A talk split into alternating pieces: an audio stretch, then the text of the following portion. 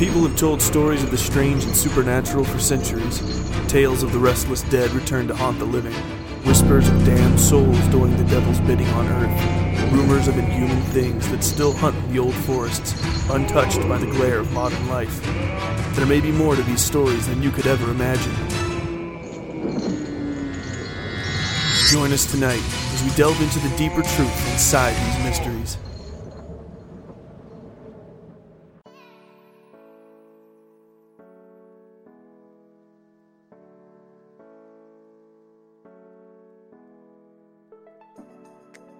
Ahoy, and welcome to this belated show. Right, sorry for the delay in the show. Obviously, went to York this weekend, and um, we had a quite a bit to drink. Uh, hence why Andy's not with me tonight. Officially, he has a head cold, but obviously, you want to know the unofficial reason. The unofficial reason is he can't handle his drink, and I can say that because he's not here to defend himself. Right, tonight I'm going to be talking about Holland Road and the story of the Pigman. Now, this will be a short show because obviously, like I say, I'm on my own, but I just wanted to get some out for you guys. I just want to welcome Jackie Grimes to the realms of Patreon. Thank you very much, Jackie. Some of you may have seen Chelsea in her stunning t shirt. If you haven't, you can look at that on the Facebook group or I will be placing it on the website, so hopefully when this episode airs, it'll be up. If not, it'll be up by the weekend, so check that out. Right, let's get into the story. So this is mostly urban legend, okay? And it takes place in Angola, which is a village in Erie County, New York. Holland Road then. Let me set the scene a little bit. Holland Road is a mile long stretch of road unassuming road, you may say, secluded and flanked by woods on either side. If you drive along Holland Road, the only thing that breaks up the monotony is the two tunnels which carry railway tracks over the road.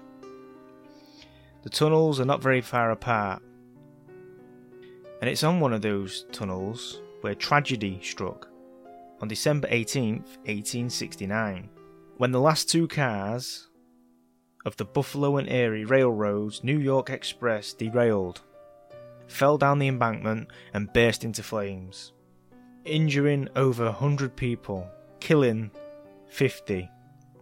It said that three of the survivors were so badly burned you could hardly recognize them as human anymore. Now, this may be, or may not be, where we get the name Pigman first appearing. The place itself is a magnet for ghost hunters, as the ghost of the train, which derailed in 1867, can frequently be seen. People have seen lights coming down the track, but no train.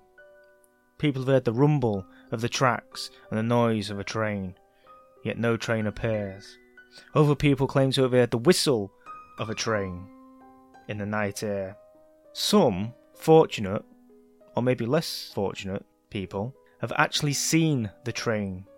When driving up Holland Road, the train appears over the tunnel but comes to an abrupt stop, which is impossible for a train of this size, before moving on and gradually disappearing into thin air.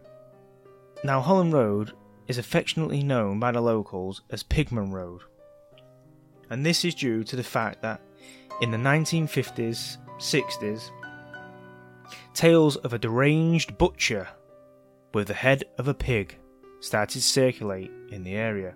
Now, the ghost of Pigman is still said to haunt the place. But when Pigman was alive, he may have been a butcher. Some say he was a farm worker, but all the stories say to keep people away from his property, which was located between the two bridges, he would stake the heads of pigs around the fence of his house to keep away unwanted trespassers. But two boys, brave or naive, decided to venture onto Pigman's property. They weren't scared of Pigman. It's just a guy wearing the mask of a pig. What could be so worrying? As they approached the property, Pigman heard them coming. he raced after him and shot both the boys. Yep, and you've guessed it. He decapitated them and placed their heads, along with the pigs, on spikes around his home to warn off other would be trespassers. Well, as you can imagine, the locals, and especially the parents, weren't too happy about this situation and decided to rise up, grab their pitchforks and their torches, and head to Pigman's property, where it is alleged they burnt it to the ground with Pigman inside. The squeals of a pig could be heard into the night air, and still are heard to this day. Now, the ghost of Pigman is still here today, but like all these good urban legends, for this to work, you need to perform a ritual. Like, for example, in the case of Candyman, you have to say Candyman three times into the mirror and then he appears. Well, Pigman's got a s- slightly better version of this. You have to stop your car in between the two tunnels, turn off your lights, then flash your high beams 13 times. On the 13th time, you better get ready to go, because this is where people have reported hearing squeals of a pig, the sharpening of knives, even the screams of murder. Other people claim the car, as they sped away, was attacked by what can only be described as the body of a man, the head of a grotesque pig, wielding an axe. Some people don't even make it as far as between the tunnels. Venturing into the tunnels during the daytime, you'll see it strewn with graffiti. Graffiti that tells you to stay away. The graffiti has been put there by the victims of Pigman, some saying that he attacked the car, others saying that they heard the noises, others even claim that Pigman raped them. Well, that's the story of Pigman, and if you like, it's it's one of these traditional urban legends, you know, like the the rite of passage, if you will. Uh, and around my way, Grimsby in England, there's not a lot to do. And for our rite of passage, it was to go into this abandoned church. Now, this this church had been sat on Heneage Road and just round the corner from my school growing up, and it had been abandoned, you know, derelict for quite a while. All the glass had been removed and I'm not sure if I told this story on the show before, but when we was all about 14, 15, 16, we would go inside this church regular, uh, just to have a look around and, and piss about. But every now and again, the, but at the back of the church, there was a real dark room. It was like an internal room. It had no windows, only the door at the front leading into it. And it was pitch black. Now, the stories of monks being seen in there and all sorts of shit, you know, got passed around. So, we used to dare each other to go stand in the room. If you like, this was our rite of passage.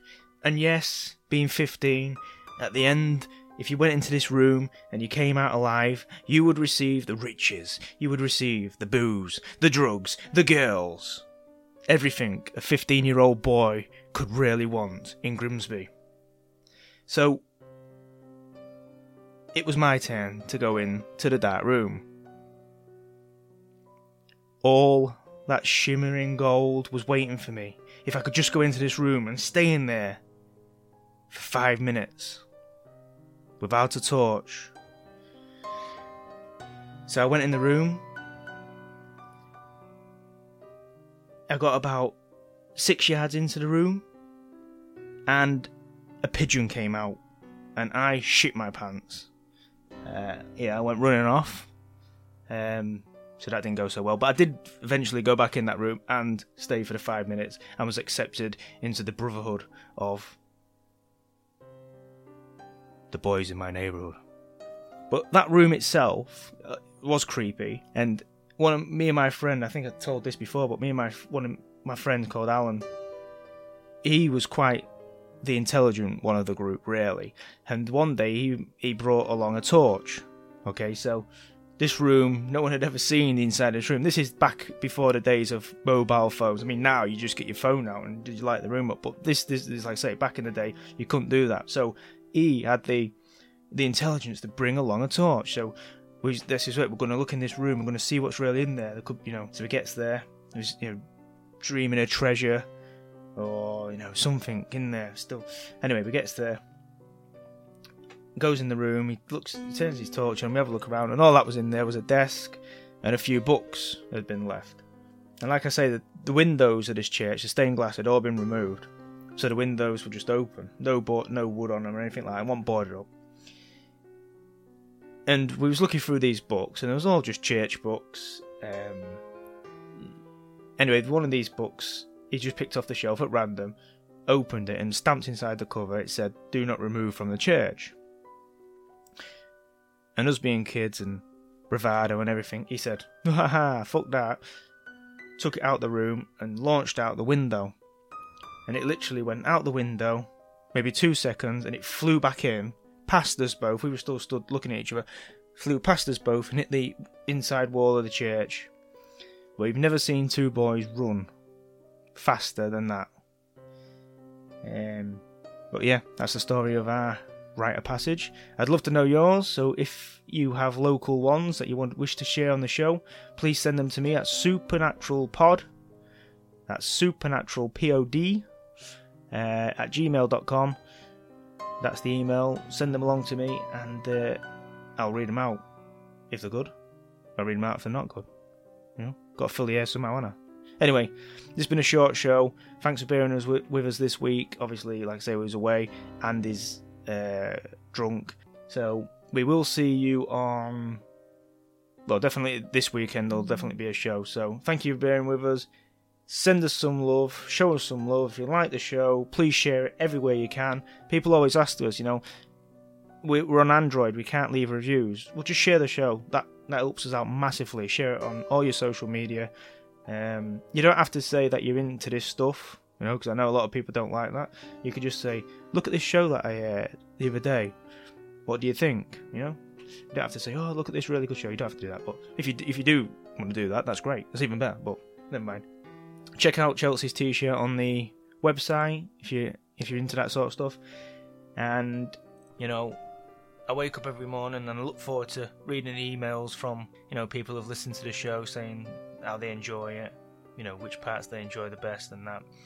Uh, look forward to all that. Look forward to reading your reviews. Uh, I know we don't say it enough, but we really do appreciate everything you do for us. And uh, yeah, thank you very much, and long may it continue. I'll see you on the other side. Ta ta. Well, they've gone. No, just for now. It wasn't the right time for us to meet. But there'll be other nights, other stars for us to watch. They'll be back.